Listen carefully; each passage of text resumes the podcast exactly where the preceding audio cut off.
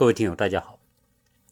今天有朋友到我们家来聚会啊，当然几个家庭嘛，在美国经常都会有这样的机会啊，大家有大把的空闲时间在周末，所以呢，呃，好朋友之间呢，大家约在一起聚一聚啊，孩子跟孩子聚，大人跟大人聚。那今天在聚会过程当中呢，我们几个大人呢就在一起聊天啊，当然在这种环境当中聊天呢。啊，天南地北，什么话题都有了。其中呢，就聊到一个关于今现在的这个呃学科，孩子们上学到底什么学科重要啊？当然，从现实的角度来说，当然是一些啊实用性的学科，未来工作好找，然后呢待遇比较高。当然，在美国毫无例外的，当然会讲到。计算机科学、软件工程师啊，软件设计、软件开发，包括数学应用数学，包括统计呀，啊，包括精算呐，呃，包括呃一些研究型的，比如说一些呃跟医学相关的研究的一些学科啊等等吧，反正很多呢是跟现在市场相关联的啊，或者是说热门的专业，当然。都认为是比较好的学科，但是呢，要讲到说，在这个学科里面要有突破，如何在这个学科里面取得一定的成就呢？啊，这个时候呢，啊，我个人是提出一个观点，就是说，在孩子们今天在大学学的课程里面，那些应用性的学科当然是很重要啊，因为直接牵涉到他们未来的就业和工作机会、工作表现啊。但是我呢，越来越觉得。啊，就是在所有学科里面的哲学这个学科特别重要，但这个哲学的重要性呢，啊，到底是不是真的很重要呢？可能跟我们的阅历、经历啊是有关系的。在过去我们在读大学的时候呢，啊，也觉得哲学是个没什么用的学科啊。为什么？因为觉得学哲学、学马哲、学那些东西，好像就神叨叨的啊，那种啊，根本你就没有什么现实的这种啊应用价值啊。那包括工作、就业等等，人家都不并不认为哲学是一个什么好的学科啊。如果是从商业实用的角度来说，哲学确实它没有什么啊应用方面的这种特别明显的价值。但是我。认为哲学重要是因为什么呢？因为哲学啊，我我现在深刻的理解，哲学是所有学科的基础啊，而且哲学是所有学科取得成就和突破的关键钥匙啊。不管你在哪个领域里面做研究，如果你具备很好的哲学素养。那他的研究就会具有一种高度，因为哲学本身就代表一种思维的高度，啊，具有良好的哲学素养的这些人，不管他做哪个领域的研究，啊，或者啊表现，都会做得很好，啊，其中当然一个很重要的一个啊例子就是，纵观我们人类。历史当中那些特别之杰出的那些科学家，啊，他们实际上从本质上他们也是哲学家，啊，当然你我们都知道爱因斯坦，对吧？这个当代最伟大的物理学家，啊，他开辟了现代物理的新时代。他为什么能开辟现代物理新时代？实际上他本质上他就具备非常深厚的哲学功底，因为他通过哲学可以。思考和打开新的领域，啊，当然牛顿啊，这些都是哲学家，很多啊有开创性的贡献的科学家，他的驱动力，他的科研突破创新的驱动力，都在于他的哲学思维。所以，哲学思维是特别重要。当然，我在这里哈，我本身呢啊学历史，然后我对哲学感兴趣啊，因为哲学里面的某种思辨。就是人们打开新空间的最重要的钥匙。你比如说，当人们朝一个方向走的时候，走在前面的是第一名，排在最后的那是倒数第一名，对吧？当某一个风向在前边的时候，当然排在第一的那个人当然领先，但是随着时代的变化，可能一个风向一转，风向一百八十度一转的时候呢，也许那个在最后面的倒数第一名的，他就变成正数第一名了啊。那而且呢，我们经常说，往往我们都认为是对的那种东西，往往不一定是对，而我们往往。认为不对的那种东西，往往它可能是对的，啊，所谓真理掌握在少数人手中，那无非就是这个道理。你说很多科学家最初的那种、那种提出的某种开创性的学说，有几个人能懂呢？啊，有几个人会认同呢？那些人不认同，并不等于他没有价值。而且我们说，啊，往往很多时候哲学就在一个相反的过程当中。啊，我们认为说某种东西是真理的那种东西，往往哲学隐藏在它的反面。所以，为什么很多创新都是这些人都是具有哲学思辨的那种啊前提啊？是因为因为他具备这种哲学，他具有非常强烈的多角度甚至逆向思维。哲学往往含有非常。强烈的逆向的思维的模式，往往在逆向当中找到突破。啊，今天我们看到的很多学科都是这样。所以讲到这个哲学的重要性的时候，哈，呃，我们说很多东西啊，哲学实际上是很多学科甚至是全部学科的基础。啊，而且呢，它。不仅在自然科学里面它是基础，在社会科学、人文领域里面，哲学仍然是充当了这个皇冠的那个最重要的那个那一部分。啊，为什么呢？我我举个例子哈，因为我今天跟朋友在聊天聊这个话题的时候，就讲到一个问题哈，就是说我们今天科学发展在探索能源的时候，呃，我们都知道，呃，我们最早研究原子弹。啊，是作为一种武器来研究的。那最早的原子弹，美国人研发出来的最早的那两颗原子弹，一个投放在广岛，一个投放在长崎。那两颗原子弹啊，一个叫胖子，一个叫小男孩。那这两颗原子弹呢，都是以裂变的模式来爆发惊人的能量啊。当然，说到这个原子弹，离不开一个人的开创性，那就是爱因斯坦。啊，爱因斯坦的一等于 m c 平方的这个一个能量啊定律，他认为质量和能量是一回事啊，和速度有关系，能量和速度有关系，所以他这个你说这个东西他到哪里去看？看不到的，他只有通过一种哲学思维来理解这个纯微观领域里面的。它存在的那种可能性，那最后呢？啊，美国研发出原子弹，啊，裂变原子弹的这种裂变模式，当然是我们前期的这种核武器，威力巨大的核武器。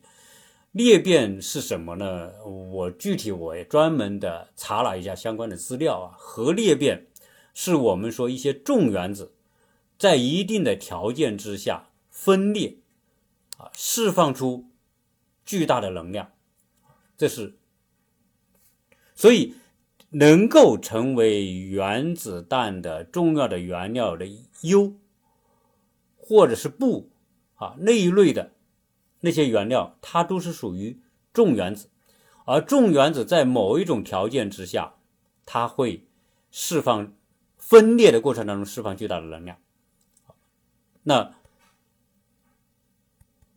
今天我们将这种原子能的技术从原子弹推广到现在的很多的领域啊，当然现在最普遍的啊，用的最广的就是一个核电站啊，或者是我们说的核动力啊。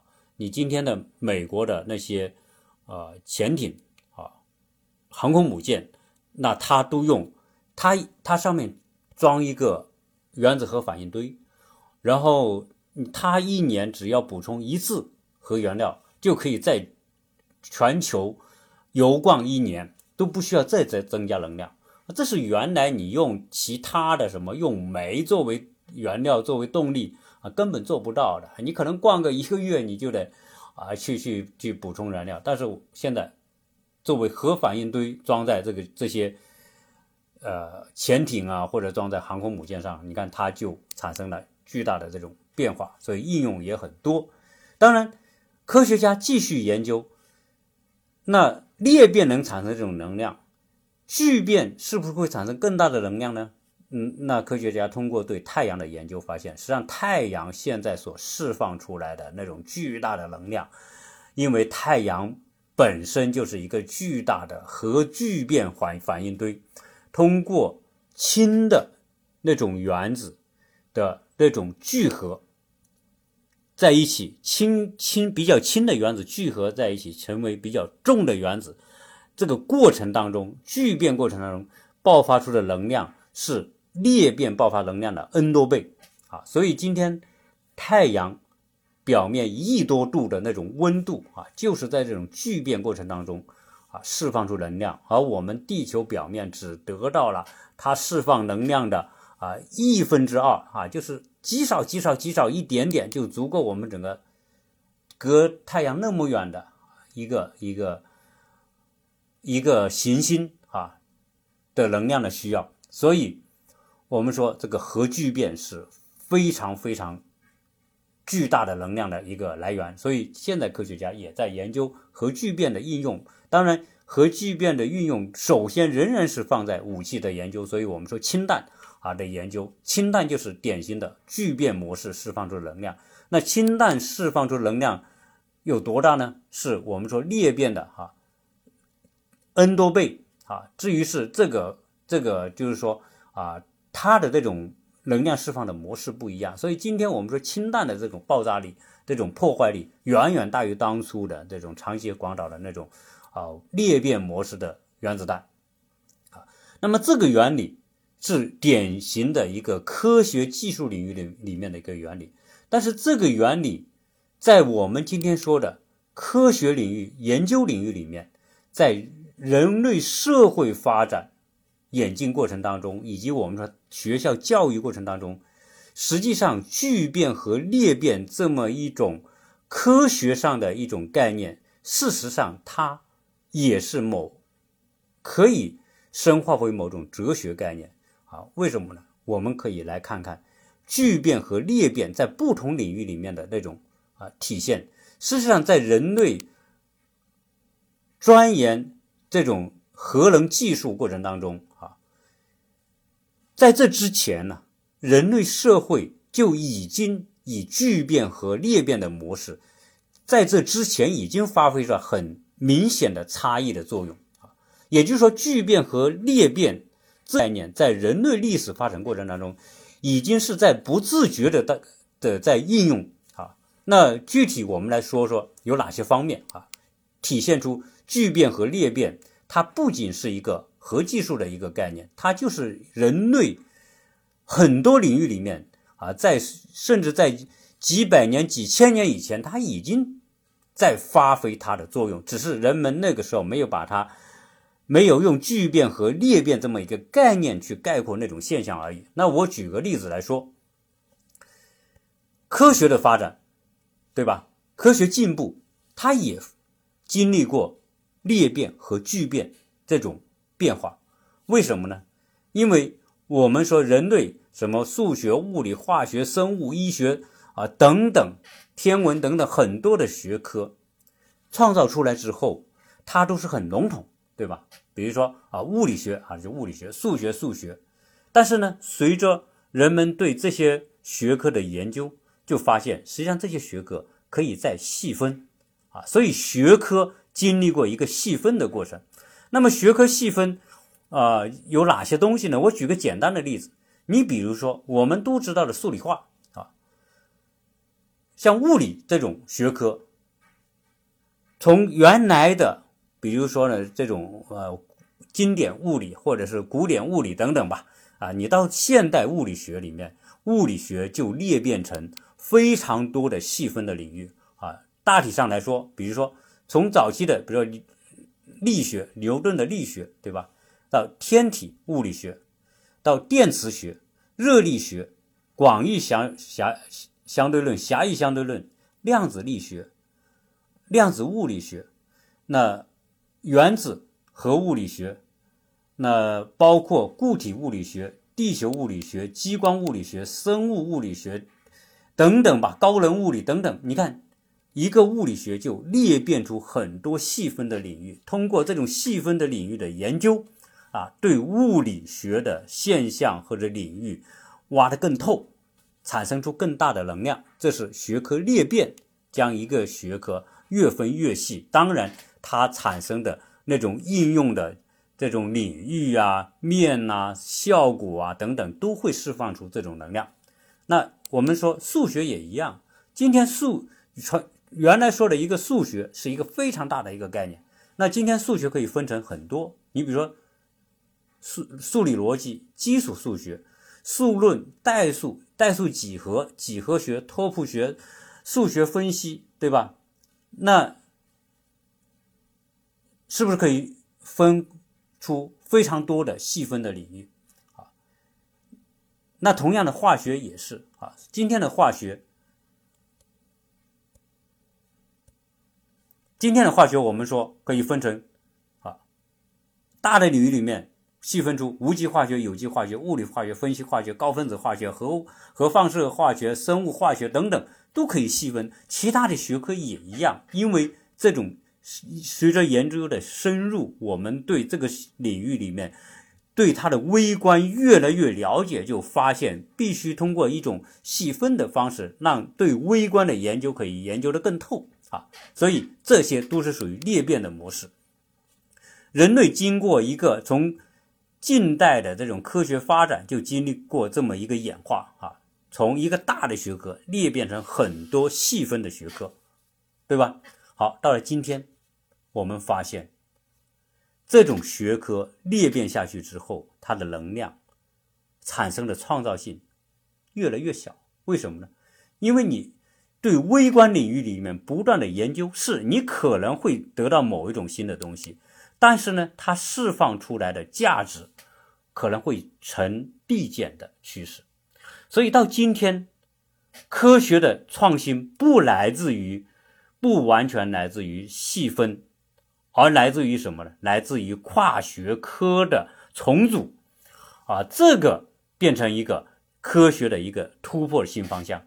那而这个跨学科的重组和交叉，就是典型的聚变模式啊，在科学研究领域里面，它用聚变的模式。那我们说，今天这个跨学科的交叉，重新组合，创造出许许多的新的科学突破啊。这里面，我觉得，包括今天诺贝尔奖的很多的获得者，都是通过这种跨学科而获得的。跨学科是什么呢？就是说，我们所掌握的某一种知识，从原来一个领域里面和另外一个原来完全不搭边的某一个新的学科，或者跟它完全是不同的学科，通过两种学科知识的组合，而发现出很多新的领域、新的空间，或者新的方法、新的这种研究手段，这些带来许多的突破。啊，这些例子我也就不多说了啊，因为这是无限多的这种例子，证明了现代当今和未来科学的方向、突破的方向、人类科学的跨越式发展啊，或者说维度的创新，都源自于跨学科和学科交叉。啊，我觉得这个和我们前面讲到的核聚变和核裂变是有。共通之处的哈，这个是我我个人的理解啊，可能对与不对，我觉得大家听完之后呢，啊，大家自己去琢磨哈，是不是这么回事？那关于聚变和裂变，事实上还有很多啊历史上的一些现象可以证明。我们今天讲到说，美国这个国家为什么会成为一个当今的超级大国？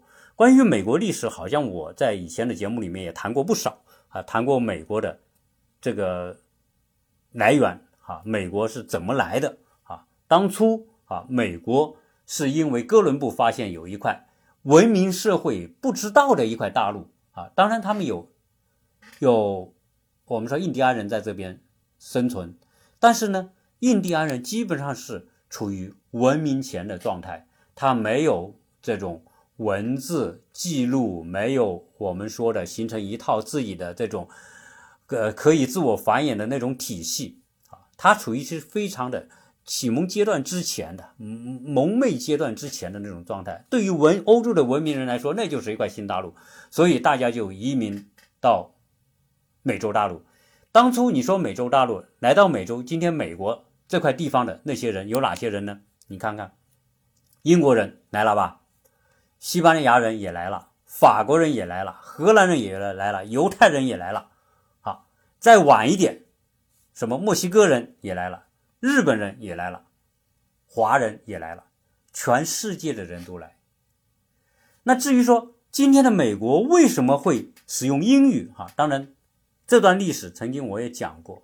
由于美国今天这个国家的国家体制是以英国人为主体，或者英国人的后裔借鉴英国人的某一些制度，吸收了欧洲的一些东西来组成今天。但是关键还不在这。关键，今天美国成为这么强大的一个国家啊，当然未来还能不能成为，我们还是打个问号。但是最起码在现在来说，我们可以说美国是一个通过巨变模式组成的一个新国家。所以，巨变、核聚变的那种概念和理论，放在人类历史发展当中，似乎也有那么一种说得通的地方。那你今天说美美洲大陆，后来我刚才讲了，来了那么多国家的人到了这块地方，大家聚合在一起，聚合在一起呢？你说我们应该按哪个国家的制度来建立这个新的建设这个新的大陆呢？啊，就变成什么呢？变成可能很多国家的文化传统观念、科学制度可能都会有参与，对吧？也算是种聚合，而这种东西聚合之后，就会产生一种新的东西，叫美利坚文化的东西。你说美今天美利坚文化是英国文化吗？它也不全是。是西班牙的文化吗？也不全是。法国文化也不全是。如果说美国到今天之前啊，就是在它的建立的过程当中，或者发展的过程当中，英国人占领了北美十三个。殖民地啊，对吧？西班牙人占领了整个今天美国的南部和西部。美国从西班牙获得的领土超过两百五十万平方公里，对吧？差不多是四分之一来自于西班牙的。当然，西班牙那个地方啊是西班牙人殖民的地方。那法国呢？法国当时也占领美国，今天美国大陆很大地方，中部的密西西比，呃，路易斯安那这个整个那一块地方，就是密西西比河流域路易路路易斯安那那么一大块，也是几百万平方公里，这那是法国人的地方。荷兰人在哪里？荷兰人在今天美国的东部，对吧？现在新纽约之前就是新荷兰。还有什么？犹太人也来了。犹太人在历史上遭受迫害的时候。哎，有新大陆这块地方，他们也成群结队来到这个地方，所以今天美国的美利坚文化，美国这个国家的建立过程当中，就是由不同的文化，而这些代表这些不同文化的那些精英们，共同组合成一个新的，它的政治制度是新的，是一种新的创新的一种探索。然后呢，他们的金融制度。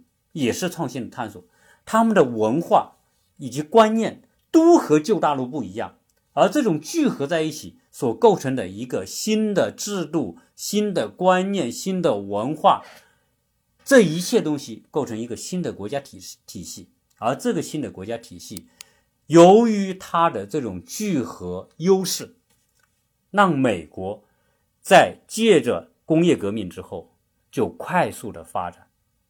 当然还有什么地缘政治啊等等啊，没有天敌啊，他是别人的天敌，而没有别人是他的天敌，种种各种因素吧，哈，构成了今天美国啊的这个历史啊，也构成了今天美国成为超级大国的一个原因啊。所以在人类社会的演化过程当中，核聚变似乎也反映出它的这种在这个社科领域里面的一种共通性。那我们或者讲中国，中国曾经也很辉煌啊，我们一直人有引以为骄傲的。唐宋时代那是中国的顶峰，对吧？然后当时那个时候也是世界的顶峰，我们那时候多牛逼，多牛逼啊！但是我们可以说，中国始终是一个单一的、封闭的一个区域。虽然我们有唐代，唐代那个时候，呃，虽然说它也很繁荣，但是我们知道，唐代的繁荣从某个角度来说，它也是因为开放，它也是因为不同的文化。你开放让不同的文化进入，它也从具有说吸收某一种不同文化，让这个文化变得更加绚丽多彩的这么一种意义在里面啊。但是到了唐宋之后、明代之后，中国的这种封闭越来的越严重，跟外界的交往越来越少。那再加上我们说的清朝，这个时候中国的文化就是一个完全封闭的一种。不管在文化传统观念各方面，它都封闭。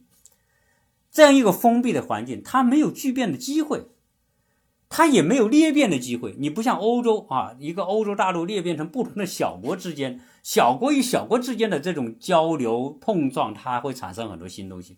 那我们这个国家在历史上就是一个封闭的，裂变裂不出去，兵分久必合，合久必分。而且合的时间大于分的时间，对吧？除了你说三国啊，这个南北朝、五代等等，那曾经分裂过一下，后来大部分时间都是统一的，所以它是一个封闭的，这样一种封闭的啊，裂变裂不出去，那么又没有办法让外来的文化进来跟它聚合，所以我们就消消沦下去了啊！当然这个我。这是我自己的理解，我把这么一种聚变和裂变的原理拿来看一个国家啊，我觉得似乎也是这么回事啊，因为你没有裂变的机会，没有聚变的机会，那你就创造力就没有，因为产生不了碰撞，释放不出能量啊，所以我们这个农业文明几千年来虽然很辉煌，但是你看我们在近代的衰败、衰落。被别人欺负是一个必然的结果，因为你创造不出新的能量，你这个社会没有活力。啊，你自然最后在别人的这样一个竞争面前，当别人已经走得很快了，你已经是完全跟人家在不同的维度，人家在一个一个更强大的维度跟你那个时候跟你碰撞的时候，你就是一败涂地啊！所以当西方打开中国大门的时候，人家的坚全歼利炮跟你这些这个农业时代的那种冷兵器时代，你就没办法打了，人家是那种。枪炮，而且远距离精准射击等等，你这个就是人家几几百人就能够干掉你几万人，所以这个不在一个维度哈，所以没办法。那所以中国呢，我觉得它既不巨变也不裂变，才是我们近代的一个悲剧。但是话又说回来，我们的这种不巨变也不裂变，是在后来在科学领域里面延续了很长一段时间。我们在建国之后。我们没有机会跟苏联学，也没学，没没没有学多久，哈，又关闭。那我们一直以来，我们在为什么我们中国在科学创新，在当代的科学创新贡献当中几乎为零，哈？那这个我这个是不是好像很极端，哈？但总的来说是没有重大的突破吧？对人类的科学的进步的贡献，嗯，四大发明之外，你说哪一个东西是你？原创性的改变人类当今人类生活的，我觉得好像也说不出来哈，对吧？那为什么会这样？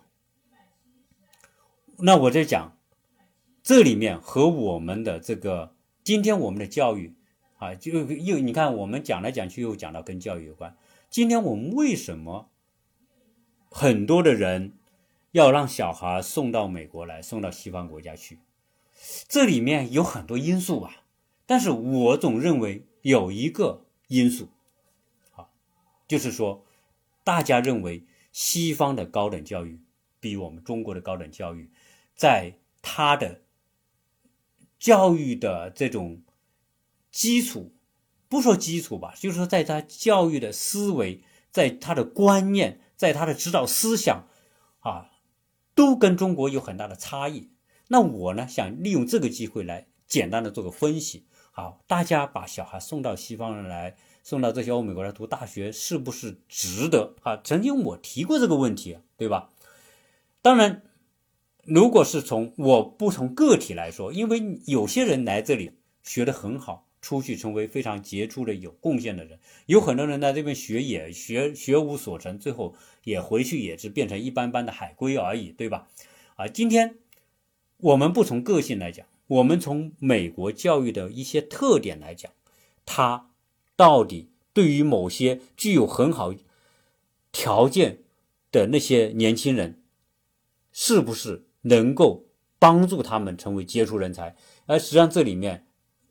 我可以跟大家来分析一下，美国的大学教育，它的一个重要的这个基础啊，就是它的这个指导思想吧，有有很多东西是和我们说的核聚变、核裂变也好，是否有某种关系？我们中国的大学教育，你去看看，基本上什么？基本上仍然沿用了封闭状态的模式啊？为什么呢？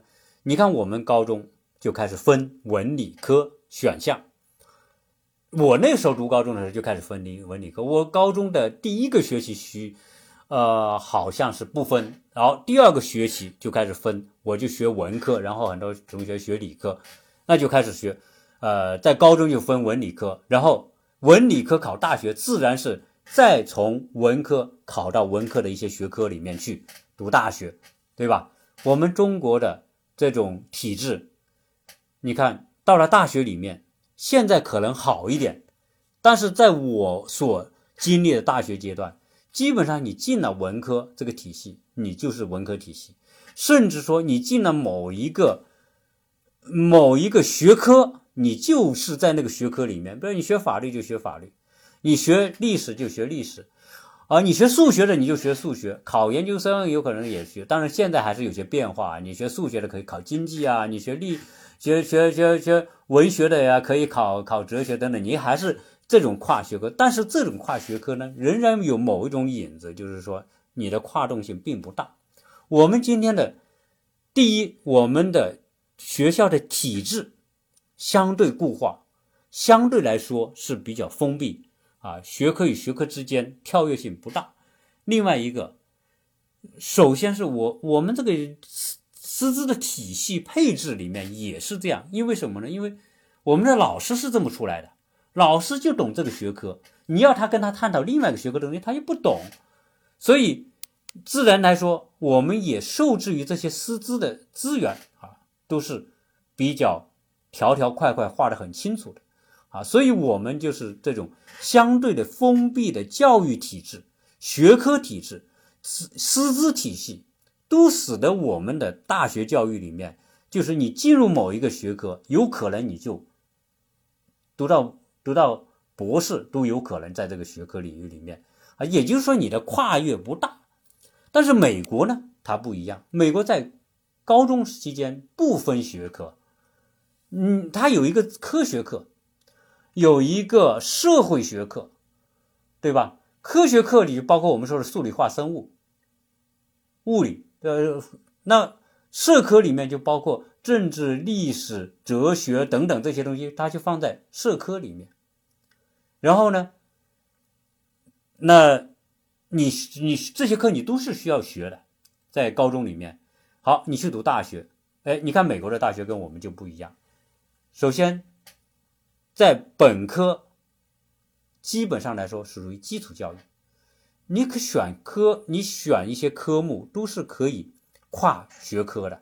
你可以选数学，同时你也可以选哲学，哲学你也可以选呃计算机的课，这些课都打散在这里，你随便选，只要它在这个框框范围之内，你修了这个科就算学学分。所以美国的学生从高中到大学就没有明显的说。条条块块封闭起来，文科和理科的概念，他的可能他既学文科的课程，也学理科的课程。这个对于一些具有创造性思维、未来具有很好潜力的学生来说，就创造了某一种条件和土壤。所以很多学生本科学这个专业，研究生他就跨的完全不相干的。比如他哲本科学哲学，哎，他研究生可以学物理学，可以学医学，看起来在我们中国人看来完全不搭界的两个学科，哎，他可以这么跨，哎，最后他博士再学一个又不相关的，所以本科、硕士和博士他研究的学的这个领域都是。跨的特别大的，在美国大有人在，而恰恰因为他这种大跨度的学科的涉猎，让他在科学研究方面特别容易走向我们说的跨学科、交叉学科，而且他们这些教授他也是走这条路的，他们也在探索着。不同，他学这个学科的，他也涉猎另外一个学科，然后是什么呢？不同学科的教授，大家组合在一起进行探讨、进行研究，他就有这样的氛围和土壤。所以，如果你的孩子是一个特别有天分的，在科学研究领域里面特别有天分的孩子，哎，你在美国这种环境当中，你涉猎的学科，你的知识结构，实际上。从大学的本科到硕士到博士，这个过程是什么？过程重点不在于学知识，因为知识会过时，而重点是架构一个科学的一个思维体系。你构建一个什么样的思维体系，这个特别重要。如果你是跨学科的走过来的整个这个高等教育这个过程，那自然他的视野就不一样。他的思维也不一样，他的观念也不一样，他更容易最后通过对不同学科的理解，最后走到那条路是什么？都通向了哲学那条路，因为很多学科实际上最终就是哲学的外在体现。很多大科学家最后指导他们研究突破的，都是最基础的哲学的那种思维，让他带来某一种。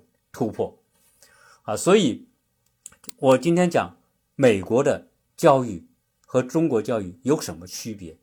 就是他在帮助一些有作为的、有天分的、想想在研究领域里面做出成果的那些优秀的年轻人，你进入一些好的美国大学，那些确实那些优秀的私立大学、常春藤大学，同时你又跨学科、跨很多个学科。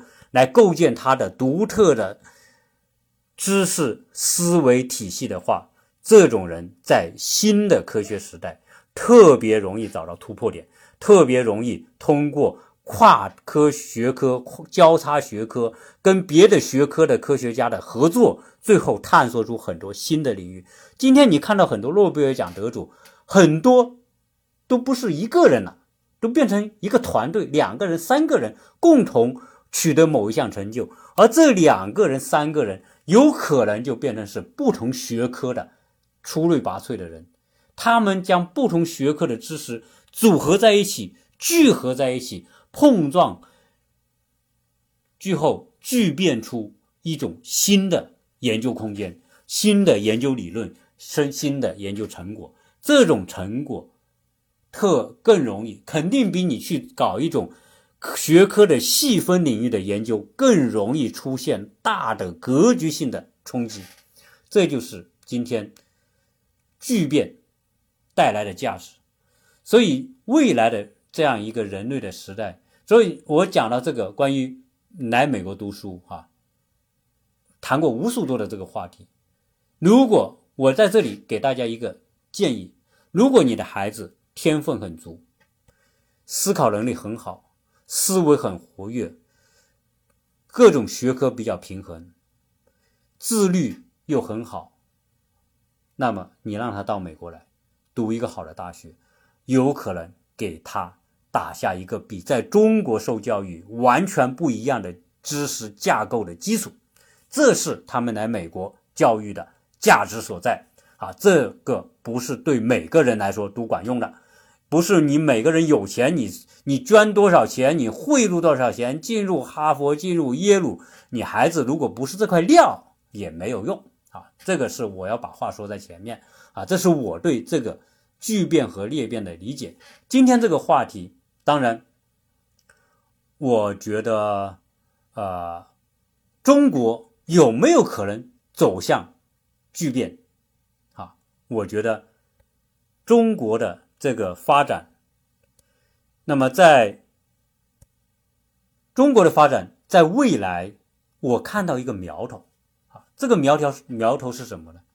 今天中国的开放，中国的成就，让中国带来更多的自信。中国也出现很多优秀的企业。那么，中国这么一个拥有巨多的这种大学就就学人口，获得那么多学位的人，今天中国的开放就有可能带来一个巨变的机会。为什么？你看今天。我们那么多的留学生在海外，今天在美国三十六万、三十七万的留学生，常年这么多留学生在美国的本科、硕士、博士这些学这个学位里面攻读的人，到现在为止，那几百万人吧，到美国留学，对吧？有很多留在这里，有很多在这边搞研究。有很多美国的大公司到中国去设立什么？设立研究院啊，什么微软呐、Google 啊、什么苹果啊等等，都在中国设立研发中心。那这些交叉已经开始出现了。也就是说，中国在学术、在科研领域里面，由于中国的开放、市场的开放，中国的很多领域的开放，就让这些因素进入中国。今天美国说。我不让你们这些学 STEM，就是那些学科学的、工程的等等这些学科的人啊，在美国就业，要让他们赶回去。然后在美国的很多做研究的很多研究人员也怕他们偷窃美国的东西，要要要要把他们赶回中国。实际上，这都是未来可能让中国在科研领域里面带来巨变的某种前提。这些科学家、研究人员从美国回到中国，多好！今天。中国的那些大公司有钱可以聘请更多的科学家，据说现在美国很多的科学家都放弃在美国的工作到中国去，中国给他们更大的机会，更多的项目，更多的科研经费的投入，很多科学家到中国去，那这都是一种带来巨变的可能性。今天这么多西方科学家到中国来，中国的这么多研研究。留学生回中国，那么多的研究人员回到中国，他都带着西方的某一种成果、某一种研究回到中国，和中国的原来封闭的教学体系之间形成某一种聚合、聚变。所以，我觉得有理由相信，中国在科学领域里面以后这种突破的机会会越来越大。实际上，这种突破不是说需要那么多的人，只要有一些顶尖的一些科学家，他们组合在一起，他们就有可能弄出很多我们意想不到的东西。所以，未来的科技的发展会产生什么东西，我们无法想象，因为它是用什么东西和什么学科和什么学科去聚合，什么技术和什么技术结合和聚合。我们都不知道，因为这种聚合的空间可选择性特别大，因此我们现在的想象力完全没有办法想象未来科学会创造出什么东西。同样，中国的在科学领域里面的研究也一定会有一个非凡的时代的出现。那这个呢，啊，是一个假大空的话题啊，呃，这个。而且我呢，是我一家之言。我觉得这是一个有趣的话题。首先，我对哲学感兴趣，同时我用一些哲学的一些一些观念和思考去看一些自然科学或者社会科学。我发现哲学的很多的道理放在不同的领域里面都是相通的。这个也是我为什么说今天的孩子们读大学、读研究生，甚至还在高中阶段。就需要去涉猎哲学的一个很重要的原因啊，当然哲学不好学，哲学很枯燥，但是呢，当你我今天对哲学的兴趣，是从我对历史、对社会学、对东西方的思考，最后把我引向到对哲学的关注。同时，我把哲学所学到的某种东西又回馈到我对这些领域的思考，我发现它的相通性极大极大啊！这就是哲学的价值。如果你的孩子未来是一块很好的成为科学家的料，让他选一些哲学课，一定是有助于他的思维的极大的开阔。很多的创新，首先是哲学思维的具备带来创新和突破。啊，这是我今天想跟大家分享的一个话题，非常感谢大家收听啊！这些假大空的、完全务虚的话题，有兴趣你就听一听，没兴趣就当我是瞎说啊！反正啊，这也是我这个节目自由度所在吧。我想说什么，我觉得是有道理，我就这么讲了啊！希望大家呢啊多交流啊，也感谢大家收听和分享，谢谢大家收。